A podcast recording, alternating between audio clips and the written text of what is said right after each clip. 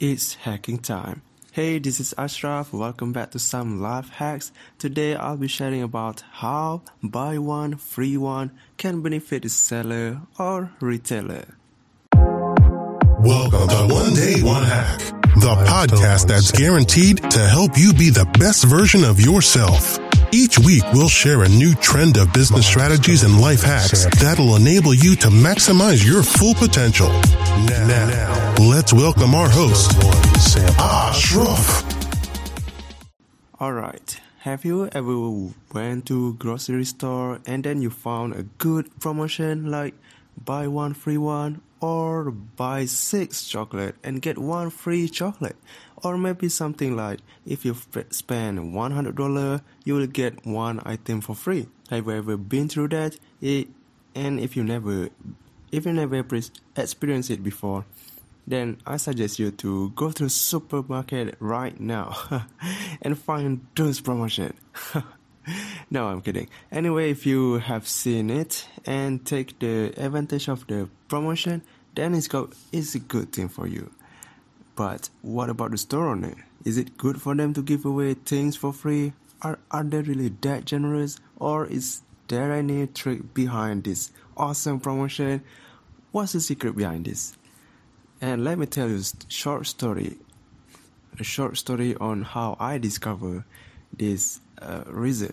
Maybe you you knew it, but this is how I knew it. Okay, one day my friend invite, invited me to his party, so I went there. And when I arrived at his house, I was surprised by his big giant house. He lives in a bungalow house. It was not only big; it was beautiful house. I mean, there was a swimming pool and a garden and a garage. Anyway, in that party, I was looking for my friend, but then I met so many people and eventually got to make some friends there, which is cool, right?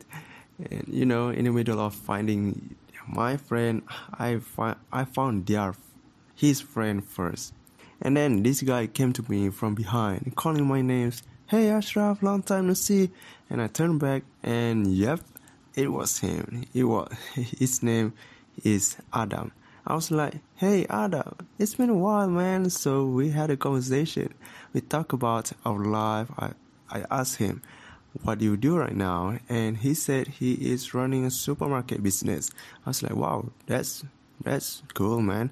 And he told me many great things about his business. You know, like his profit, his partner, team, everything. The, the thing that really makes you excited. And I could see an excitement from his face. Then he told me this. You know, I like doing supermarket business because it was easy to sell things. All of the products in that store are the things that we use in our everyday life, and people like to use it as well. I said, Yep, I agree. And then he said, But here's a problem that most supermarket has. I said, What's the problem? He said, The problem is they have more products than customer. They have more things than user, more products than the buyers. Their products are always not finished, which lead them to expire. Excuse me. When they are expired, they have to be renewed, right? That's when they are losing money. Why? Because they are throwing out stuff instead of selling them. Then I asked him again, alright, what to do with the expired stuff? recycle them? he laughed at me. He laughed at me.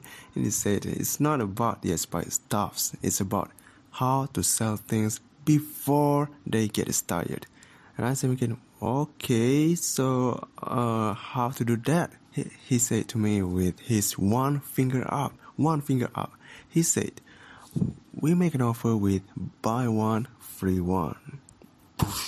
I was completely blown away. No, I'm not kidding.